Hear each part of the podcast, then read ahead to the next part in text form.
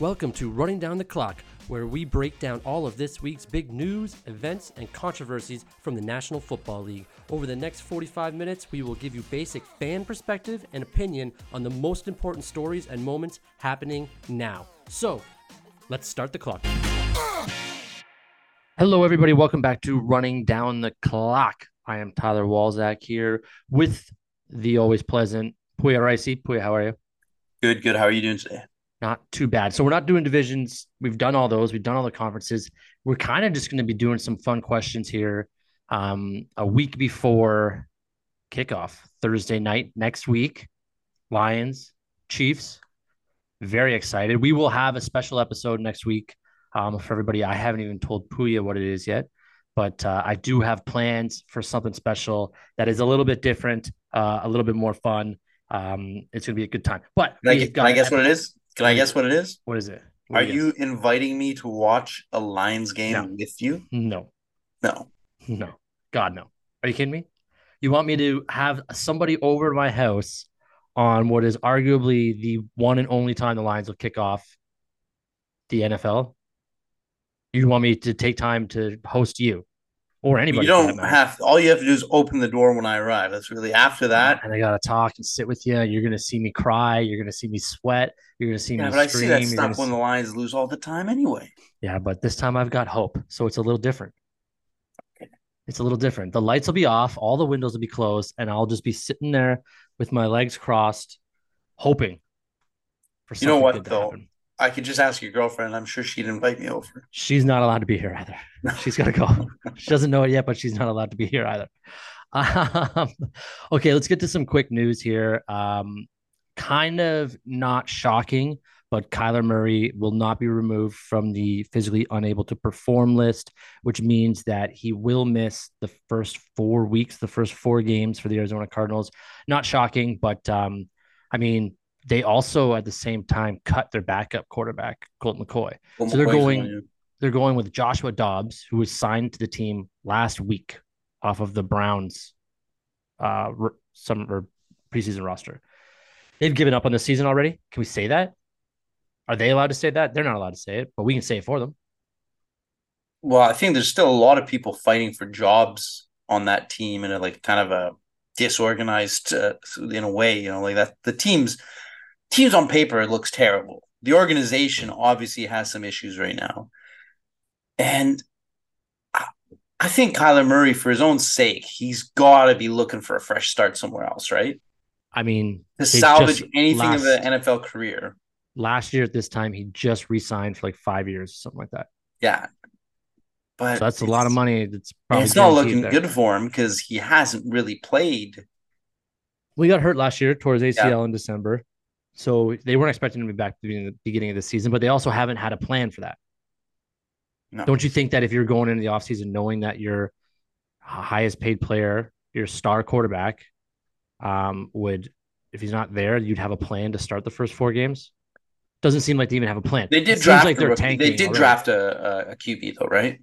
So Sure. that's that's the that's the backup plan. Pop him in there and just shatter his confidence. Uh, That's a brutal plan. Murray's back. That's a brutal plan. Um, I don't know what Arizona's doing, but it doesn't look good. Um, but let's stop talking about them because they're boring. Last place team this year, probably. Uh, so this somewhat Lions news, but it's Matthew Stafford. So we had this problem in Detroit. I was always very reluctant to talk about his wife because I think she's kind of like in the same vein of Mahomes' wife, where oblivious to kind of a football culture, even though they've been kind of engulfed by it, like with their husbands being star quarterbacks. But she came out yesterday um, or the day before, depending on when you're listening to this. And she said Matthew Stafford has a hard time relating to the younger players. And she used the example that Matthew said, and I don't even think he said this. I think she's bullshitting and just making stuff up and kind of taking something that he said um, and putting in her own words. Has in the past come out of like the showers after games or practice, and guys would be sitting there playing cards. But now everyone's just on their phone, and everyone's just as soon as they get out of the shower, um, they go on TikTok and see what's new on their phone, see what what is happening with their friends. you are not that young, or sorry, you are not that old, Matthew Stafford, that you could play kind of the oh, I remember back in my day we have cards and board games instead of phones. Like what what a stupid thing to say just in terms of like age. But also why is she talking about the dressing room? That does nothing to help this the Los Angeles Rams this year. That's exactly what I was gonna say. Like the the comments don't help by any means. All they can do is just kind of make him look silly, make him look unrelatable, and it turns kind of a non a non topic into yeah. possibly something. But yeah, I just I don't understand what the point of those comments are. Like, is is he actually struggling with this? I is this something he's actually thing, struggling? The only thing that I take out of this that's probably like I don't again I've she has said some very stupid things in the past and she's made dumb comments um, about fan bases and teams and the structure of teams before when even when she was back in Detroit. Haven't um, we said the same things? yeah, but we, we're just making stuff up. She's she's actually has a voice because if you say something like this, you've now alienated Matthew from the younger players altogether. And the only thing that tells me is that he is wanting to retire at the end of this year because it seems like he's not having fun. No, I, yeah, it goes back to what we were talking about the other week. Is yeah, he just sounds like a grumpy old man that's yeah ready to go. He's only thirty three years old. Yeah, like what? Like the players on their cell phones? Yeah, cell phones have been around for like ever now, man. What do you, what do you mean people are on their cell phones now? It's what everybody does. Like I get that you want to have camaraderie in the dressing room, but maybe instead of like complaining about it, go and talk to the guys about like go up to a guy on the cell phone and say something. But even then, this shouldn't have left the locker room. And who's she to bring it up? It yeah, doesn't make any it, sense. You're not helping anybody. It doesn't motivate the team. It doesn't help him with his relationships with those younger players. All it does is make everybody go like, "Why the fuck is this lady talking?" Because why the fuck is this lady talking? Who even put a microphone in front of her face to ask these questions? Who published the article? I don't remember. Why did actually. we read it? Why we, are we talking about it? because we actually don't have a say. We're just voicing our opinion on it. But anyways, yeah, I it it's just not why me. I think it just means that the players are going to look at him like, "Hey, buddy, you you okay? You okay? Yeah. Something you want to talk about?" Yeah, like it's like that old man yells at cloud. Matthew Stafford just became that guy. Yeah. Um, okay, and then we have to talk about this, but I feel like you're you aren't wrong. Everybody in the world is talking about this over the last week, and that is Trey Lance traded to the Cowboys. We kind of picked up on this last week. Um, so he will go to back up Dak Prescott. Kind of a good move for the Cowboys, actually. You don't you only lose a fourth round pick. Put a little pressure on Dak this year, um, because he kind of his contract is pretty big. They could make some moves to get out of him if he doesn't really perform this year. And then they have Trey Lance in the back, who I know you don't believe in, but they're set up for someone to kind of come in. I'm not saying I don't believe in him. I just there's no there's no nothing to study on this guy for me. Like, what are we comparing him to? Like, we I haven't seen him play. I haven't seen him play. Uh, well, no. How many? Has. How many uh, plays has he, uh, or how many uh, downs has he played since uh, college? There was I I sent you that stat. I know. I forget it was, but it's shockingly low shockingly low. The guy's shockingly. only played in co- college and what was it, 400 snaps in in like total and high school, college, and the pros. Yeah, I mean that's just it's not a lot of experience. No, I, I, the story of it is how much San Francisco gave up for what they got in return in Trey Lance. Yeah, and it's it's shocking how much they gave up. They gave now, up three first round picks and a bit more um, to Miami f- to have the right to draft Lance third overall. Now, any other situation, the GM, coach, somebody's losing a job over this. Yeah. It's a poor decision. The only thing that kind of salvages it is that that team is still competitive. The team is still good. They found their guy in Brock Purdy. If they were still scrambling after all this to find their quarterback, yeah, John Lynch, the GM, would definitely be fired. Yeah, but is it not a blemish on their record when they try to go for their next job if they don't walk away with the Super Bowl um, win out of San Francisco. A Super Bowl would heal all problems. Like it would, exactly. it would get rid of all things. So it would But be like, yeah, so well, you, far they have one appearance. yeah, yeah, That's it. yeah. But I mean, I don't think that's enough. like if you if you win it, like if John And that was before Trey Lance. sure, but if uh no, Trey Lance was on the Super Bowl team last year, They didn't go to the Super Bowl last year. two years ago. Trey Lance was on the team when they went to the Super Bowl with Garoppolo. Was he? I don't think he was. I don't think he was either. Anyways, they got close. I don't know if he was or not, to be honest. Yeah. Um, but you're not wrong. But the thing is, if John Lynch goes to the Super Bowl with his San Francisco team, whatever interview he walks into, they'd be like, "Well, what about the Trey Lance trade?" You go, "Doesn't matter. We went to the Super Bowl. Went to the Super Bowl based off the team we built." I get that. But they're they're fortunate that the NFC isn't the toughest it could be right now. Yeah. Well, they're still going to get judged on it this year because, again, I don't really have any faith in Brock Purdy. And we know that Sam Darnold has not had any success where he's been before. Let's just say for a quick second that Miami, what they did with those first three round picks, those three first round picks, was they drafted Jaylen Waddle, who's now a star wide receiver. They used one of the picks in a trade for Tyreek Hill from Kansas City, star wide receiver and they traded for Bradley Chubb to the Broncos, um, who is one of the better defensive players in the league. And then this, the Broncos went ahead and traded that first round pick to the Saints for Coach Sean Payton. So those four people there are pretty big names for Trey Lance to not have worked out. Oh, I get it. I just what was so fascinating about Trey Lance in the first place that they had to have him. Well, his his again his skills, his raw skills were talked about for years. Like coming out of high school, highly recruited, went to North Dakota, but again because that was he didn't have much um, Experience. experience, and then in North Dakota he didn't really start, but he had the intangibles. That's the word I'm looking for um, to get it done. So I, but you're not wrong. I mean, uh, right now you can't really, no one can really argue for Trey Lance. Everybody's kind of on the well, why the hell did anyone even pick him in the first place? Well, I'm not saying like you take a chance on a first round pick on him. I'm saying why would you give up so much for him? Well, it was that you didn't, yeah. Because there's potential, right? Like you're saying, it was all all potential. This guy could have this great upside. Agreed. Agreed. You traded for the pick, not, but you knew you were going to use the pick on Trey Lance.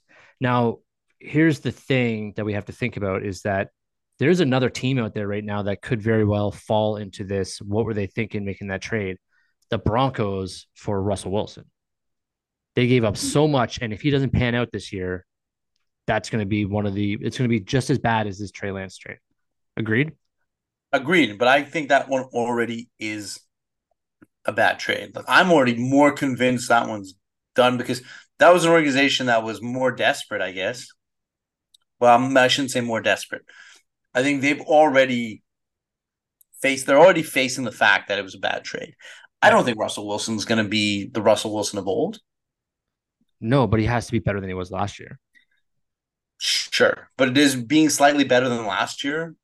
Does that He doesn't need to be slightly better than he has to be significantly better than he was last year. Yeah, I don't see the Broncos competing for the division. I don't see them competing for the wild card. I don't see them in the playoffs. Okay, well, So if, if non-playoffs is is non-playoffs sufficient for Russell Wilson? He had a good season, but they didn't make the playoffs. I don't think so. I think it still goes down as a bad trade. Okay. They were expecting for the money they gave him, they're expecting big things from him. well, okay, this leads into this is a good segue into this show. We're gonna do some questions, we're gonna do some predictions, we're gonna do some hot takes. We're just gonna do some topics about what could happen this season. And the first question um, that we have written down here is the first QB, first starting quarterback to get benched um, after starting as the week one starter. Do you think that that could be Russell Wilson? Frankly, no. I think they ride out the Russell Wilson thing. Um, there's two two schools of thought I have on this. Number one, it could just be the guy in Arizona, just because That was the one thing I was thinking. It's like let's take him out of there because that's that's kind of they don't even know who's starting. So let's just not let's take Arizona out of the question. But I was going to say likely Baker Mayfield. I think he'll get two or three games and then it's over. I unfortunately I kind of was thinking um, Baker as well, which is unfortunate. Also, maybe Desmond Ridder in that same uh, division. They don't know what he's got, what they have in him. Um, is he going to be able to get it done? Atlanta runs the ball more than anybody. Um, but the only saving grace I'll give to Desmond Ridder is I think it's just become a pattern for Baker Mayfield now to be, you know, given starts and not working out. So I think his leash is shorter and shorter and shorter every team he goes to, as we've seen with every team he's gone from the Browns to the Panthers to the Rams to the Bucs. It has been shorter and shorter leash. Yeah. Um, whereas Desmond Ridder is a younger guy with less, you know, he he needs his development time too, right? Right. I don't think he's gone through his development time. So I don't think he's gone after three, four games. The other two, so I have two. One of them is is I I don't think it's controversial, but a lot of people might. Um, the first one I'll go with though is the Tennessee Titans. Um, I'm not sure if Tannehill's their guy anymore and they drafted two guys in the last two years behind him. So his leash might be pretty short this year as well. And then the other guy who everybody's super high on right now, I need to see more from, and that's Brock Purdy in San Francisco. I think he'll have a longer leash, but if he falls off significantly, if he actually shows up to be the guy that was picked last in the draft, um, they will go to Darnold rather quickly based off of um, based off of what they said about him in the offseason. Difference for all these teams is San Francisco's got a way better team. He's can um, Brock Purdy can rely on star players a little more easily than these other quarterbacks. He's got right. running he, and receiving. Yeah, he can just kind of dump it off to somebody, um, and and do well. Whereas right. Desmond Ridder, you know, Bijan uh, Robinson, we haven't seen him play yet. Yep. Um, he doesn't really have, you know, star caliber receivers. No, we. I mean, they drafted Drake London and they drafted Kyle Pitts a couple years ago, who hasn't really performed up to his expectations, or the statistics aren't there. No. Um, so you're right. Like, and Desmond Ridder was a third round pick. Um, you only threw two touchdowns last year when he started zero interceptions, but only two touchdowns. I think everybody in the NFC South, except for maybe Derek Carr, kind of is shaky at quarterback right now. Bryce Young is probably not going to go anywhere because he's a first overall pick, and they're going to want to play him win or loss. Um, but CJ Stroud, he's probably he's probably going to get a bunch of games in, right? Yeah. he's uh, could be a, a, franchise quarterback. Get some development games into him. Agreed. Give him the majority of the season to like you know that that I think that I think that you kind of nailed it with Baker Mayfield. I think odds are that he has the shortest leash as a starting quarterback. Yeah, especially the fact that it was this close between him and Kyle Trask. Yeah, yeah, they were they were both starting listed as starting quarterbacks yeah. two three weeks ago. Um, okay, let's go to the next question here. Um, which player and which team has the most to prove this year? Your opinion. Who do you think? Start with let's start with team. I think it's got to be the 49ers in the NFC just for how their season ended. They could have competed with the Eagles in that uh, championship game, but they didn't yeah. have a quarterback. They didn't yeah. have a quarterback. So yeah. obviously, it just it all fell apart. They hadn't. They really had nothing going for them. So they have the most to prove. You think? On that side, and there's another team which this also segue into our next question. I think the Bills. I think the Bills are a team who's kind of they're on they're my pick for the team that really has to do something or shake up this team because they're they're the AFC is tough. Like they have the toughest like one of the toughest divisions currently as well. They're just they're falling short of their goal. They're not appearing in Super Bowls. They're not really getting that far. And I don't think that their team is going to get better. Like, I don't think next year they're just going to miraculously be better. That, like, oh, everyone's got the experience now. The experience right. is there. This is the window to start trying to get to the Super Bowl. Yeah, I I agree. The Bills probably probably also have a lot to prove this year. I would go in the AFC. I would say that the Ravens have a lot to prove this year because they've had the same personnel. They've had the same problems for the last two or three years. This year is kind of like one of those. Okay, that's we're sick and tired of the same old story. Either show us that you have a team, or or or else. Um, and then the National Football League, or sorry, National Football Conference, the NFC, I would say the Lions have the most to prove. With all the hype, mainly because of the hype coming out of uh, the end of last year, I think the Lions have the most to prove in the NFC in terms of making the playoffs. Everyone's expecting them to. Um, they have the team to do it. Um, they've got the coach in the right spot. Like it's just everything screams that the Lions have a lot of pressure on them, um, and they have a lot to prove this year. Um, I wouldn't say it's that the Lions have a lot of pressure on them. I think it's that the Lions have a good opportunity in front of them with Green Bay being in a transitional phase, the Bears kind of being in a transitional period, and Minnesota being a team which a lot of people think were lucky to perform as well as they did last year, that they're kind of frauds for what their record showed. That this is actually a good opportunity. That it's not like, oh, the pressure's on the Lions that they're the best team.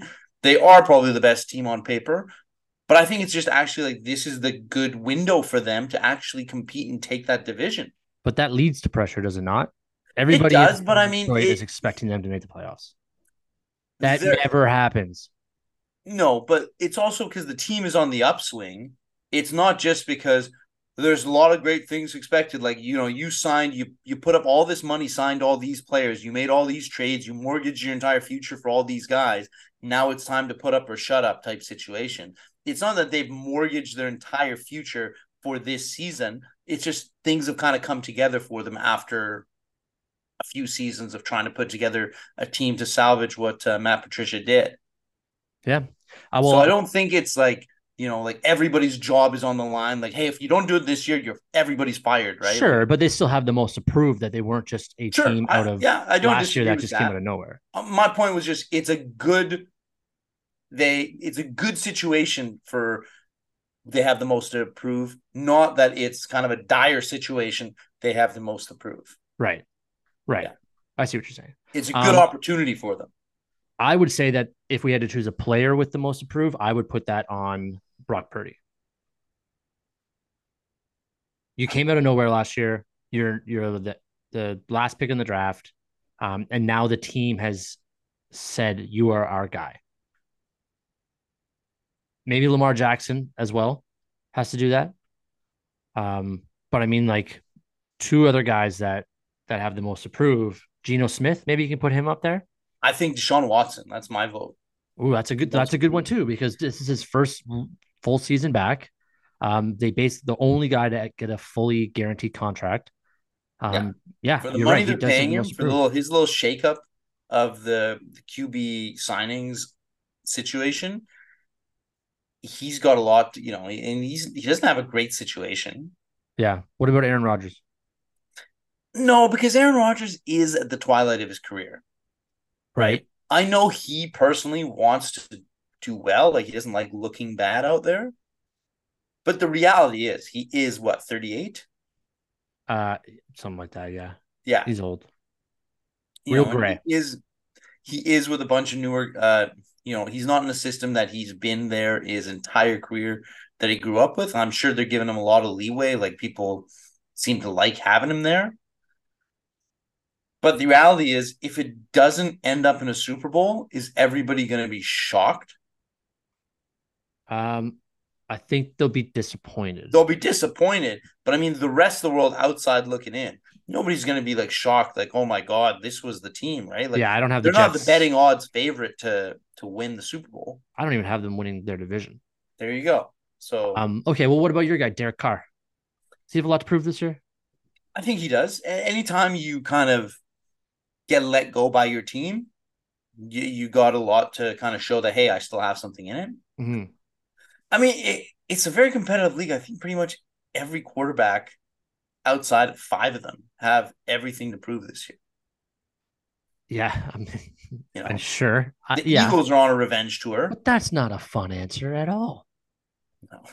That's just saying everybody. This is it's a big time league. Everybody's everybody has to prove it. Well, I think there's just I, there's a lot of quarterbacks that their jobs aren't safe.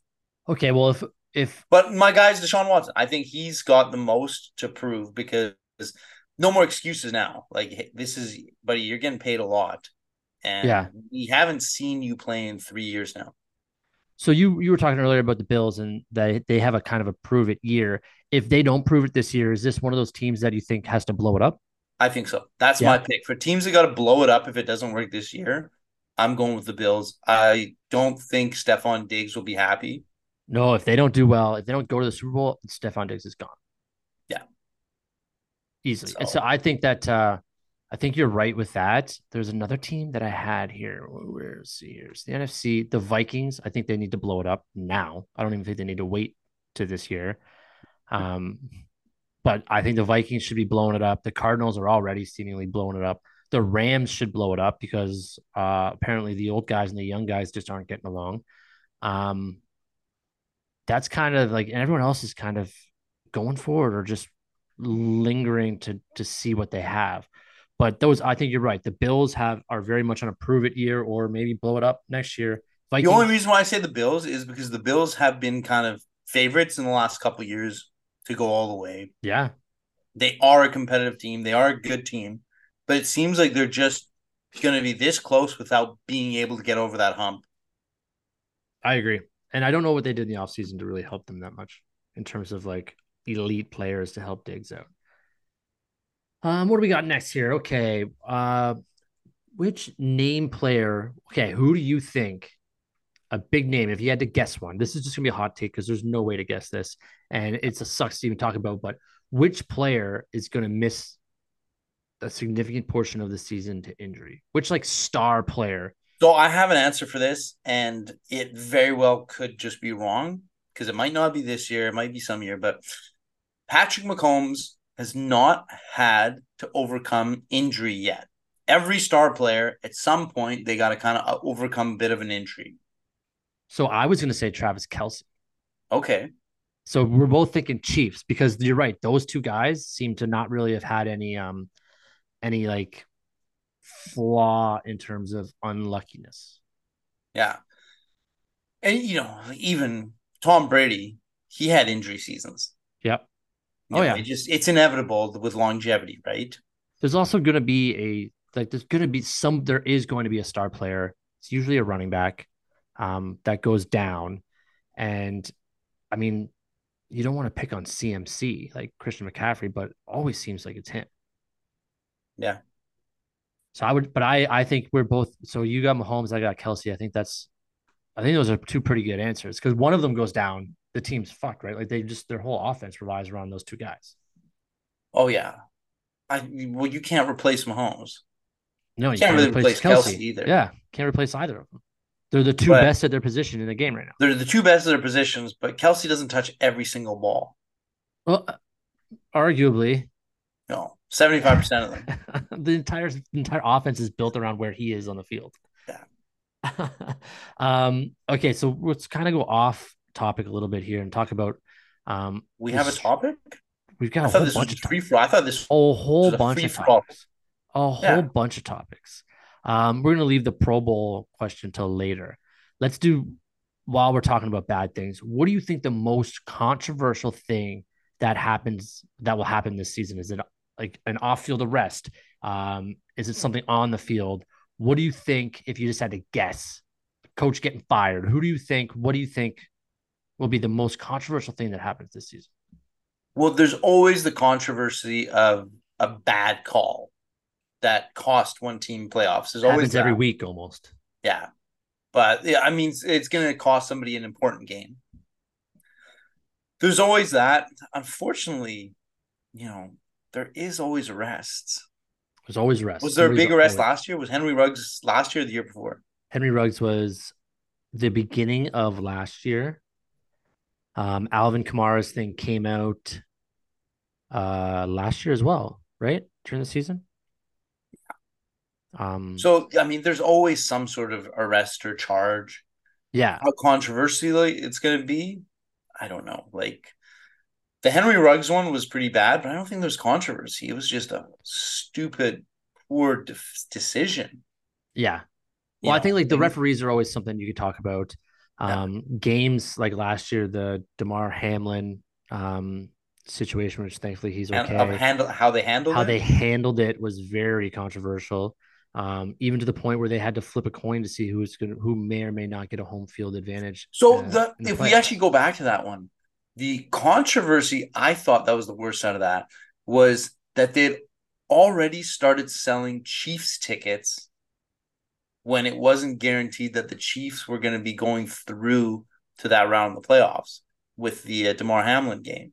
Because they had to make up uh, what was it? They had to um, have a neutral site game Mhm. in the playoffs if there was a certain outcome because they couldn't um they couldn't rank the teams properly because Right. there was an They uneven didn't know match. Cincinnati or Buffalo would be two or three. exactly Yeah. yeah Now, but but so you think, but every stadium does that, whether it's a concert or a game. They always try to sell the tickets before everything's even confirmed. but what if the chiefs weren't even in that game what if they lost Well, it would have been the game. I think would have been between the Bengals and somebody else. That's why they wanted to do it at Arrowhead. No, but it was in atlanta the game was going to be in atlanta so then it would have been between the Chiefs and either the Bills or the Bengals. But I mean, like that's like I said, it's just they have to get this. Other people would have bought the tickets for the both Bills and Chiefs arena or stadiums, so might as well sell the tickets, see what happens, and just give people money back. It doesn't change anything. Just gets them ahead of having to like do all the processing and stuff like that. That's the that's not the most controversial thing that happened last year, not at all. We've seen some coaches get fired, which is controversial. I think the only guy that could get fired early that would be a controversy would be Bill Belichick. okay so i got a couple takes on the uh, the coaches getting fired my guy to get fired uh, this season if things aren't going well is um mccarthy out of dallas Okay. That's fair. I could see Bill Belichick. I don't see him getting fired. I could see a mutual agreement for for a change. Just you know, they're they're both decide to end the relationship there. That would be at the end of the season. He, yeah, I don't see him leaving partway through. Well, he'd have to be fired to leave. I don't see him agreeing to leave halfway through. No, well, that's what I just said. Well, said those exact words. Uh, sort of. Sort but of. I, really. I could see him deciding to mutually part ways with the organization in looking for a change. And this is again based off nothing, but I have a feeling that based on what um what is it, Kelly Stafford said, Bill Belichick might have a harder time each year connecting with the Gen Gen Zs. Right. See, here's the thing. I will take that. That is a that is exactly why I'm angry about what Kelly said because Matthew Stafford is 33. Bill Belichick is like 75. So I can understand why he would walk out and be like, Jesus, there's a lot of cell phones in the locker rooms these days because guys actually used to play cards when he was back in the dressing room like 50 years ago. Matthew Stafford, there was cell phones around ever since he's played in the NFL. Yeah. So that's why it's such a bullshit, like dumb comment for her to make. No, I get it. He just doesn't like to be on the. He just doesn't have a TikTok account. That's all it is. I don't even believe he said this. I think he just said, "Yeah, some of the young guys, you know, they got. I need them to get a little more serious and look at the playbooks." And she just ran with it because that's what she does. Sure. I mean, But I, Belichick, I can see him having a harder time, especially with coaches and players now. Like you can't. A lot of players won't react to just screaming and yelling and that like kind of like strict way of life, especially with like the Gen Zs.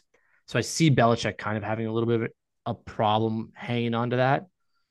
Um, but he also has the the resume to be able to do it. So that's the other thing I was going to ask about his resume. At what point, and I'm sure it's not this year, maybe it's never, does a bad season start to blemish Bill Belichick's record?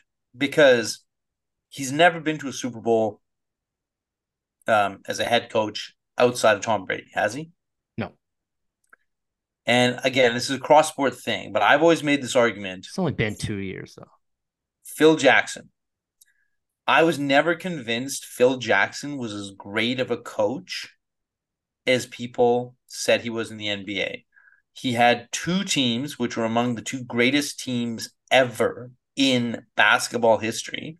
And then the third team was abysmal. People forget about the Knicks, how he couldn't do anything with the Knicks. He had The- he had Jordan and Pippen and Shaq and Kobe. Players though. Sorry, You're not wrong, but I mean like he So, oh, helped again, make those I don't he helped make think- the Lakers, he helped make I don't think he's a bad coach in the terms of he's able to connect with his players. But I think what happened in New York with Jackson, again, this is a basketball topic, but what happened in New York with Phil Jackson is that in LA and in Chicago, he was able to mold that team, uh, like in terms of like bringing players in, bringing the right guys, um, building chemistry and positions the way he wanted to play it. In New York, I don't know if James Dolan, the owner, gave him as much freedom with the roster as he would have liked. okay, now relating that back to Belichick, at what point does Belichick not succeeding without Tom Brady, assuming he doesn't? Do people start saying that "Mm, you know what it was so much more Tom Brady than it was Bill Belichick? Because he's currently considered the best coach in the NFL. No, here's yes here's what i'll say about that i think that that one playoff run with mac jones as a rookie the year after brady left earned him enough respect to not have that conversation for 10 years until people start to forget and they go well the only reason he won is tom brady i think for the next 10 years did they win a playoff game with Mac Jones though? I believe so I thought they got to the playoffs and lost in the first round. No, We'll we'll look that up as uh you look it up as I talk. Uh, I think that if he makes the playoffs again this year, just he just has to make the playoffs, doesn't need to win. Then I don't think that that kind of like narrative will ever linger with him. He'll always be considered the greatest coach if he can just make the playoffs because you have a guy that's best all time and then he left and he did win a Super Bowl with somebody else. But at the same time, like you, you also made the playoffs, and then if you make him again with Mac Jones, I think you buy yourself out of that conversation. Your legacy should be fine. I think his legacy legacy is going to be fine either way, um, because he did groom Tom Brady into what he was. Remember, he didn't get Tom Brady at peak prime. He, him, and Tom came up together. yeah. Now Mac Jones has one playoff appearance, zero playoff wins. Okay. So he still made the playoffs though with a rookie quarterback after his all-time best player in the NFL left it. Right. So he I think he earned some respect for that. I don't think there's gonna be a blemish on his legacy. Now, if he has five straight losing seasons, then I think that conversation can happen. But I bet you if he has a bad, a really bad year this year, then he probably is done coaching altogether. Do you think he just wants to step down? I think you would, wouldn't you? Like, why would you stay if you if you finish four and twelve or four and thirteen, whatever it is now? Um, why come back the next year and risk your legacy at that point? I don't know if he's playing for legacy. I think this guy, he's been around coaching his entire life, hasn't he? So yeah, well, I think yeah. this is just this is his life. This is all he knows. This is all he loves. Like, I, I don't know if he's really in it for legacy. Like his his legacy is cemented. Either way, he's going to the Hall of Fame. You know, he could Yeah, play for another twenty years. he's arguably the- he still goes to the Hall of Fame. yeah, arguably the greatest coach to ever ever in the NFL. Sure.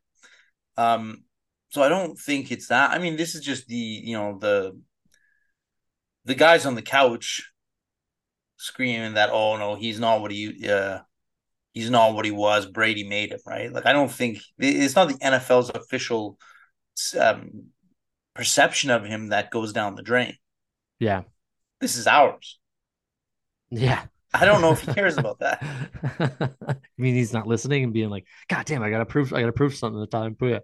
no I think his legacy is cemented in in like Canton and and just I don't think anyone's gonna say a bad thing about him, especially if he makes just one more playoffs. I don't think he needs to win. If he can just make one more playoffs with Mac Jones, I think he's fine. But that's the thing, though. A lot of people have said bad things about him, like how like ruthless and cruel he is, and you know, sure, like, but there's been a lot like, of bad things said about him already. So right, it doesn't really maybe affect bad, anything. Bad things is not what I meant, but like things that, that are going to ruin his legacy. No one's going to say anything like that. No.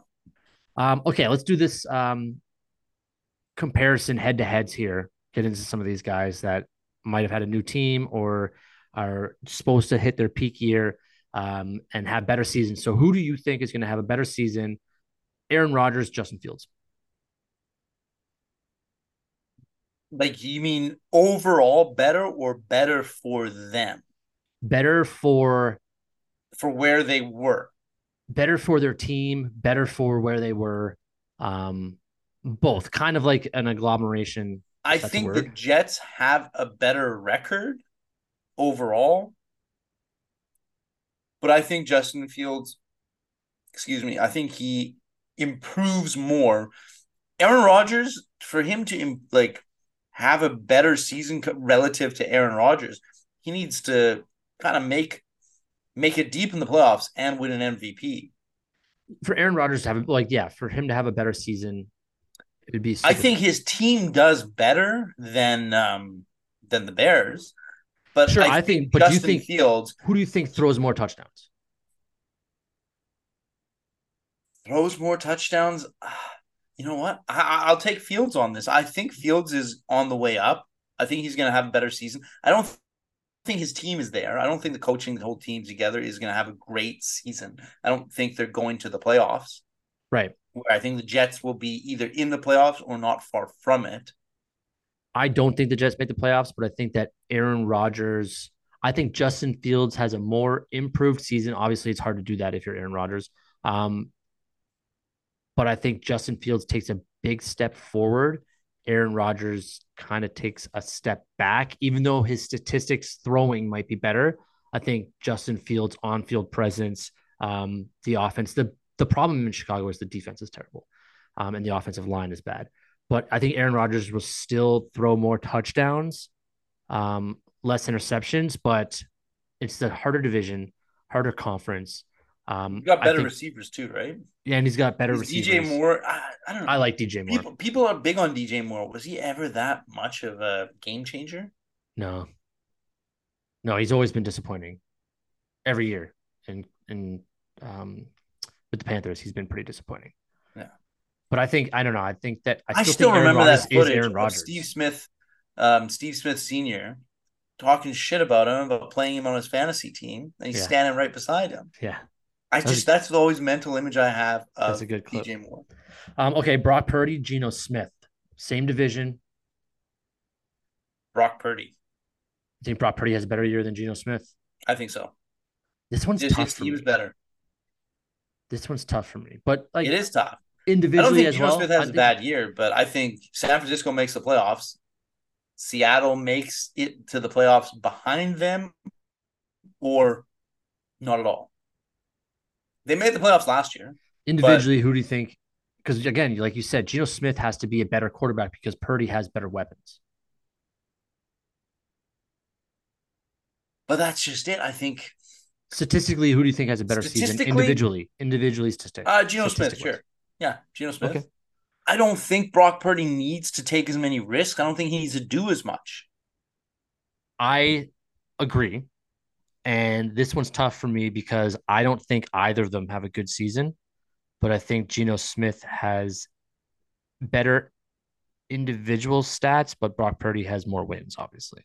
Here's what I'll say about Brock Purdy is I don't think he's going to be talent-wise terrible at within his role at the 49ers.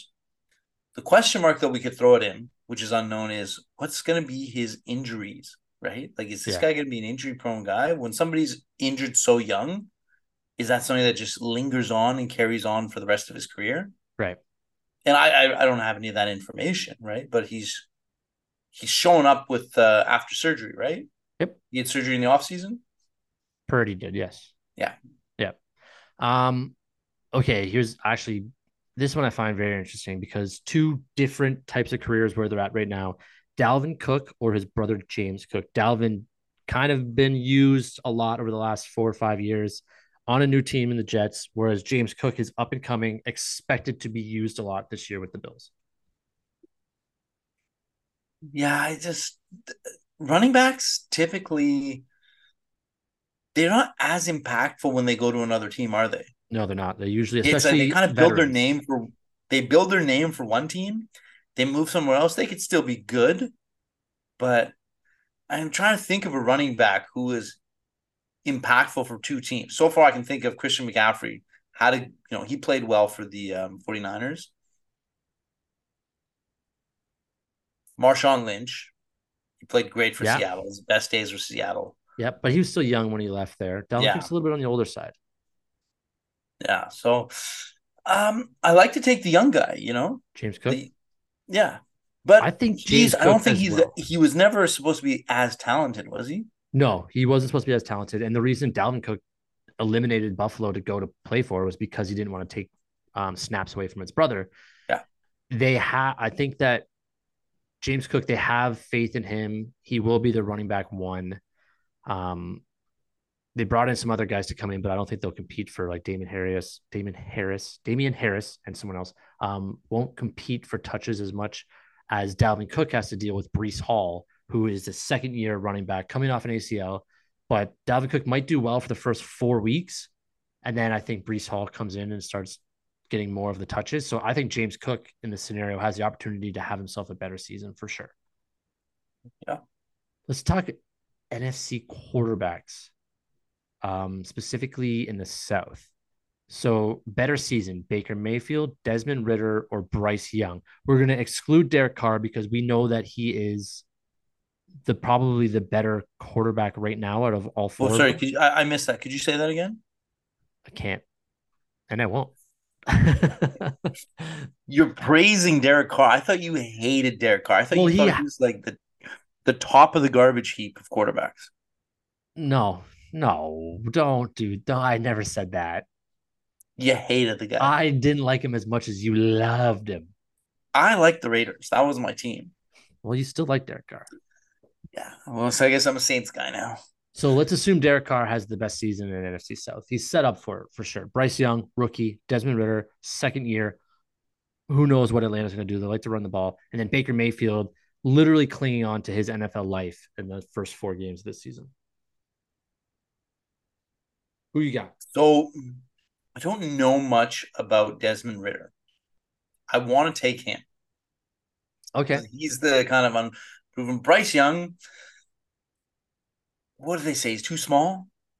He's very short, but we don't He's believe in short. that. We don't believe in that. He's five seven and monster. First right? five overall, first overall pick. He's like five nine. First overall pick out of Alabama. Yeah. Desmond Ridder, he played last year, right? Desmond Ridder played what a third started, of the season. Started the last two games or something like that. Last four games.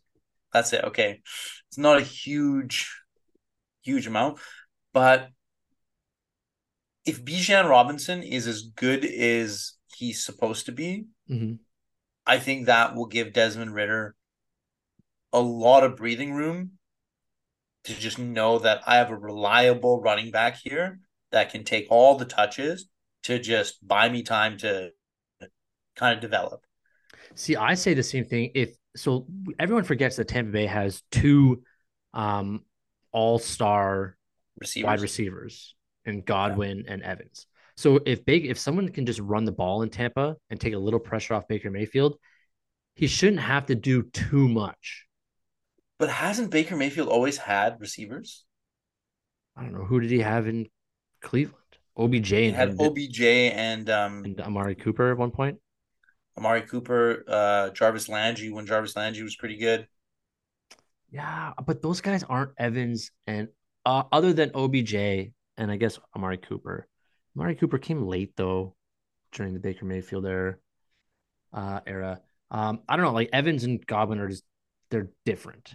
Evans, his entire career has had a thousand yards every year. Evans is reliable as they come. Yeah, I think, I think it's Desmond Ridder as well, because the Falcons like to run the ball more, and he won't have to do too much, and he can just, if he wants, he can just throw it to Pitts or Drake London, two huge dudes. Um, I think Bryce Young just has his rookie season where, much like anybody, It's a else, learning like- curve. Yeah. exactly. Where he just gets beat up, throws a lot of picks, um, and everybody in Carolina expects that. So, I would say Desmond Ridder as well, but I wouldn't put Baker Mayfield out of question for having a decent year. I've just Um, lost a lot of faith in him. Have you ever picked him up in fantasy or been stuck with him? no, Just relied on him for a week. no, I'm a much Or just watched him. than that. He just uh, I don't I don't see him ever making the big plays. The he best game of his career was that um I guess he did get Cleveland to the playoffs, didn't he? Yeah, and and they beat Pittsburgh in the playoffs. Yeah. He went like 11 and five or something like that. I guess that would be his biggest game. I was gonna say that game against the Rams, which was just a Game for the Rams or against the Rams? His first game with the Rams when he came back and won the game. only game for the Rams, no? No, he played. He, He played a couple, yeah. But no, that yeah, first I was game, rooting that, that- for him when we needed the Rams to beat Seattle, so the Lions made the playoffs last year, but it didn't happen. No. Um, okay, two old heads here: Russell Wilson or Kirk Cousins. Who has a better season? statistically Kirk Cousins. Kirk Cousins puts up the numbers every season. Statistically. He doesn't play great in the big game that you need to win, but statistically he puts up numbers every year. I'm gonna. That part is true. That part is just factual. Uh, I just I won't pick him. I think Russell Wilson has a better year. He's got Sean Payton with him. I think Kirk Cousins has a less. He's on a he's on his decline even more so than. He's not a good quarterback. I'm just gonna say that Russell Wilson will be better this year. The Broncos will be better this year. Um, Sean Payton's going to help him out a lot. I don't think Kirk Cousins is going to get any. Can you year. say Broncos country, let's ride after you make this take? No, no, I can't. Um, okay, so after that's being said, which player do you think takes which star player takes the biggest step back this season? Oh. It's a good one. I'm I'll go while you're thinking about it. I'm gonna go Cooper Kupp. Cooper Kupp? I'm gonna go Cooper Kupp. And I think he's coming off an injury. He's got a quarterback whose wife's doing all the talking for him. And it seems like nobody really wants to be in Los Angeles on that Rams team right now. So I think Cooper Kupp takes the biggest step back. Um, defenses can hero in on him. Uh, he won't have a bat, like he's not going to have a terrible year, but he's going to take the biggest step back from his statistics every time he starts a game. Yeah. The one that I was kind of leaning to, and I, I, I really hope he doesn't, but Derrick Henry, only for the fact that the guy's been a workhorse. Yeah. On a team that's really relied on him a lot, and how long can he keep that up? You're not wrong. Like this, this should be even statistically wise. Like talking about his age, that uh, that shouldn't like it shouldn't be that surprising. Uh, biggest. he was a phenomenal, like Oh yeah, he was. Are you kidding me? running over guys, Yeah. just getting tons two thousand yards. Did he not? Did he not have two thousand yards in a season? That's rare for a running back. Okay, so the opposite. Who? Which player takes the biggest leap forward into, let's say, stardom, or at least the conversation?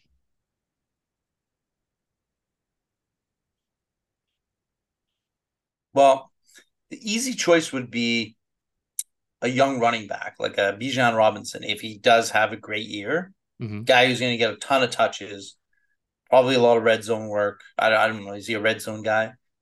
I'd he's in so. all. He's in every down Yeah. back. Yeah. Exactly. Um, so if he has a bit of success, I could see, you know, he'll just have a phenomenal season as, you know, some of these running backs who get every opportunity on all the downs do. Yep. Uh, and again, you know, you see in fantasy drafts, he's going pretty early. So oh yeah.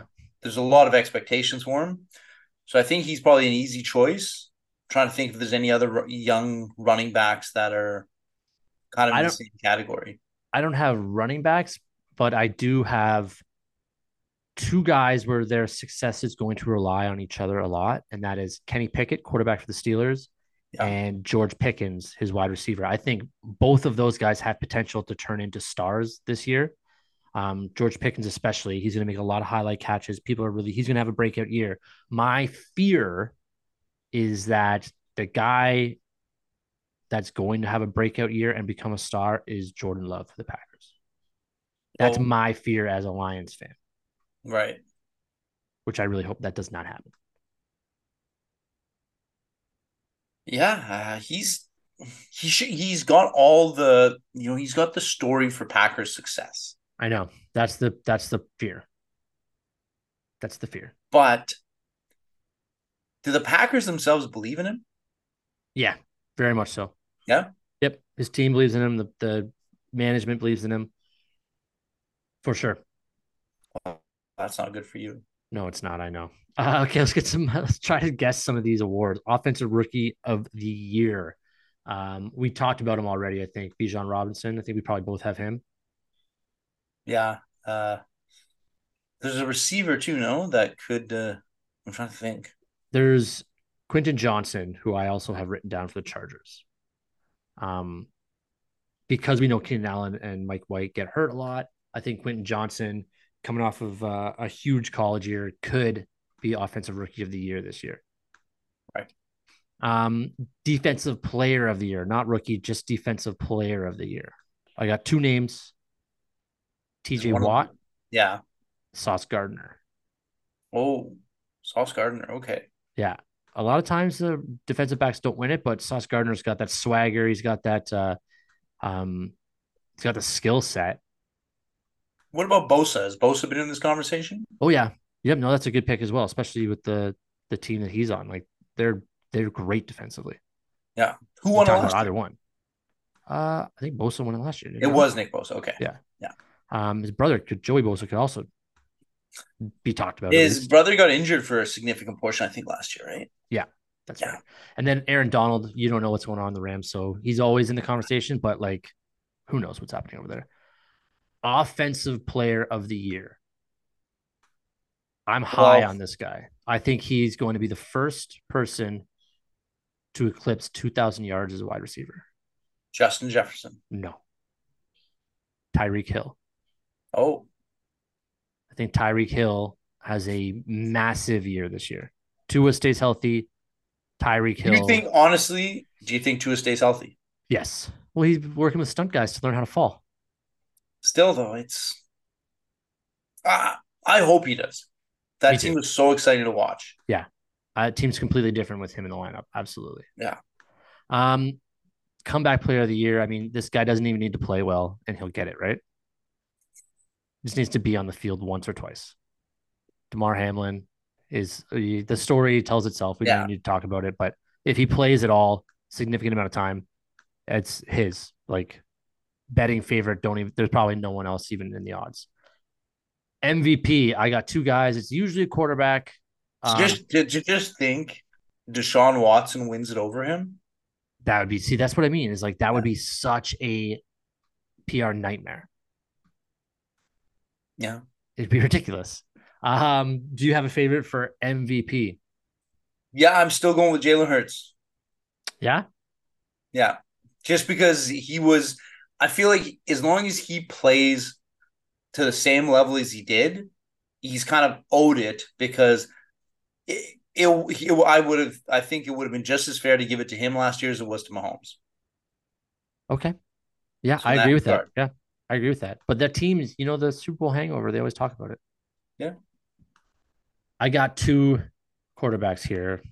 Um, one of them's won it before. That's Lamar Jackson.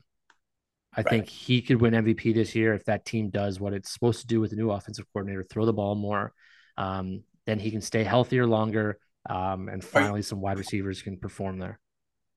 Now, that's assuming that uh, I, I, think you're kind of high on Baltimore beating out the uh, Bengals for the division, right?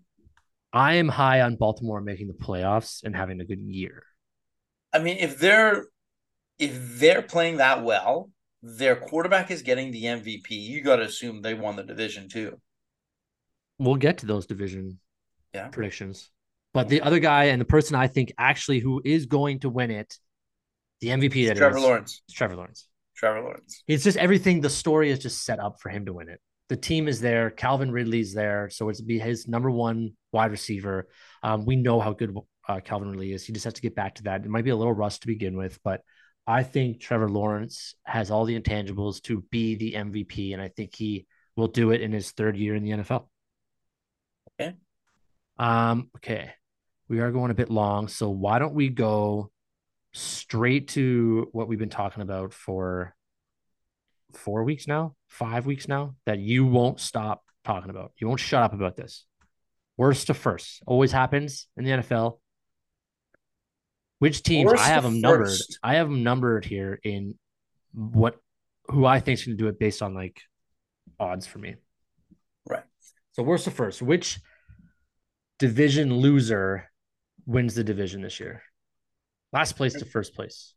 So I think my best bets are actually the Falcons or the Browns in terms of the teams that have the best probably likelihood to do it. The Browns. So I agree with you. I think I have Falcons as my number one team to do it. The Browns I have down at seven, only because the Cardinals are going to be worse to worse. But Browns, they're in the, like one of the toughest divisions.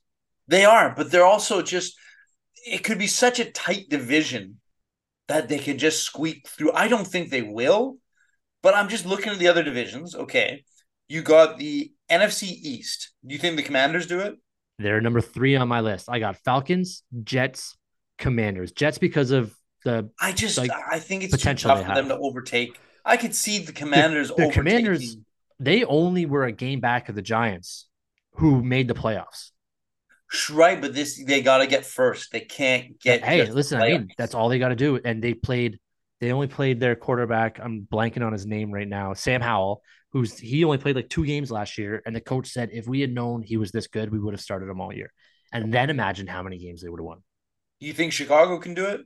Uh, I got Bears number four, Falcons, Jets, Commanders, Bears four, Cardinals, you don't have any faith in. Cardinals eighth, number five, the Texans. got- Okay, rookie quarterback. Who knows what to expect? Their defense got better. Um, they'd have to like the Colts aren't great. The Titans are on, are on the downs. They should be rebuilding. It's another team we should have talked about as rebuilding. Um, and then the Jaguars, you got to think that they'd have a, they'd have to have a very bad year. But if the Jaguars do have a bad year, a sophomore slump, I guess, from their their Pederson's first year as a coach there, then the Texans could sneak in, sneak up. And where do you got the Broncos? They're next, sixth, and then Browns, then Cardinals. Broncos only because Sorry, who's your second? second Pick. is the Jets. The Jets is your second pick. I don't think they will, but I just think that their defense and their playmakers are so good that they they were kind of only missing a quarterback. Garrett Wilson's amazing. Breece Hall is amazing. Their defense, No, you're Quinn right, you're right. Quinn Williams and and Sauce Gardner are very very good. So like if they could just put it together, and the Bills take that step back, which we talked about they might do this year, then they just fight in Miami for that first. What about spot. your Broncos uh, coaching connection to the uh, the Jets?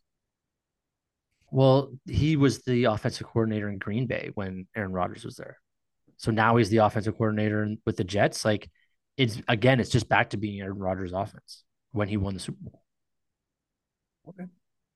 So it's all kind of there. The pieces are there. Now, now to go the opposite way, do you have any division winners from last year Wow. missing the playoffs this year? Oh, division winners missing the playoffs. So I can tell you last year the winners were um, Bills, Jags, Bengals, Chiefs, Vikings, Bucs. Yeah, Niners, I- I- Eagles. the NFC North. That's where I'm going with. Do you think the the Vikings missed the playoffs? I think so. I think there's two right off the top that you can say almost guaranteed. I think the Vikings missed the playoffs. I think the Bucs missed the playoffs. Yeah, Um, and agree then. I had third. I had Bills because if again, like if something happens to Josh Allen or they can't put it together and Diggs gets frustrated, the Bills could have a pretty rough season this year. Then I got the Niners because I don't know. I have zero faith in Brock Purdy. what's your beef with Brock Purdy? Just because he was last pick. That's it. Well, he's last pick, and he's only had seven or eight games where he was unbelievable in those games as a game manager, and he won all of them when he, was healthy. But a full season is different. Starting with expectation is different. Going into a season is trying to salvage a season, save a season. That's different expectations on you when you go to sleep at night. People are are thinking about you starting the next game, thinking about you. You better be good this season. The only thing I can say is though, he wasn't salvaging the season. He was maintaining a division lead in an NFC, uh, you know, conference race. But no one, but nobody expected anything out of him. Everyone was like, "Oh shit!" Right, but you don't think you feel bad to knock to your team out of the playoffs? Like that pressure of like, "Hey, we're in the playoffs." I don't think the pressure's we're there. Going deep. The pressure, just like the Lions last year, no one expected anything of you. So winning nine games is just everybody's happy. Whereas no one expected anything out of Brock Purdy last year. So when he won those seven games, it was like, oh wow, I can't believe uh, this kid's actually putting it together. What a season! I don't think he lives up to that this year. And another thing, I don't think Geno Smith does either. Geno Smith just earned his first big, big contract off of one season. He threw, so I read somewhere that he threw like the most like passes that should have been intercepted in the league like 27 or something like that. Now, don't I have no idea how they choose that. Um, but those mistakes will get caught up when people watch more game film of them through the most passes which should have been intercepted. Something like that. Yeah, like the most dangerous passes or something like that, or the oh DBs dropped it or something. Something or... like that. Yeah, like some things that should have went the other way and just happenstance did not. Yeah. Well, I I have more faith in Brock Purdy than Geno Smith. I don't. I think I go the opposite. I think Geno Smith more faith because he's a veteran. Um, the 49ers just have a better team. Yeah, but that that adds to it, right? He's playing for the system he's in. Playing for the system he's in. You're talking about Purdy. Purdy, or, yeah. Well, Geno's also playing for the system he's in. Sure, I don't think either one of them need necessarily needs to just be abysmal, but why why did Geno Smith lose his starting job other times? I think it started with injury, and then he just wasn't good when he came back. Yeah. But that was so now 10, this is the first time in his career ten years healthy. ago. That was 10 years ago. So why would somebody get better after 10 years not playing? That's what I mean is I, I don't know. Fluke. Rich Gannon all over again. Um, okay, let's do want to do winners. It was a heartbreaking Super Bowl for me. I really wanted Jerry Rice to win that one. I won the most money gambling that I've ever won on that Super Bowl, betting on the Bucs. Yeah. Yeah, I bet on them before the playoffs started. And it just Where, boom, boom, how old boom, are you? 16 years old? 17 years, old? Like yeah. It was one of those playoff brackets that uh, someone had organized. Oh, yeah. From like my dad or something. I was able to get in on it. You won 50 bucks, didn't you? No, no, it was like 700 $800, oh. something like that. Yeah, it was good. It was a good, I bought like a PlayStation probably from it. Um, do you want to do the division winners this episode or save that for the end of next episode, which is game day? Well, why don't we tell people and me as well what are we doing for game day? I'm not telling anybody. Not telling anybody. Okay. You just gotta tune in. Be like, what the hell is going on? I'm still gonna try and come by for that Lions game. No, the doors will be locked. The fridge Just don't don't put the blinds down. Just the jello the, the jello won't be jiggling. It's don't put the blinds down. I can sit on the patio and watch it with you. Okay, there you, you have a TV on the patio? I'll put the TV. I'll make sure the TV's out there on the patio for you to watch. You can hang out with Bill outside. That works. There you go. Everybody's happy. That's okay. So this is what we're gonna do. Here's what we're gonna do. Next week we're gonna do that special episode, which I guarantee everyone is gonna want to listen to, um, and then we'll do our our division predictions then. Sure. Perfect. Thank you everybody for listening to Running Down the Clock here with Poya. I'm Tyler. We will we won't see you, but you'll hear us next week. Hey, if you're a fan of Formula One, then I've got the perfect podcast for you the Pit Stop Podcast, presented by the Ordinary Podcasting Network. After every single race of the Formula One schedule, Jordan and Tyler will break it down, give you some news, analysis, insight before answering your questions and setting you up for the next race. That's the Pit Stop Podcast, available everywhere you get your podcasts.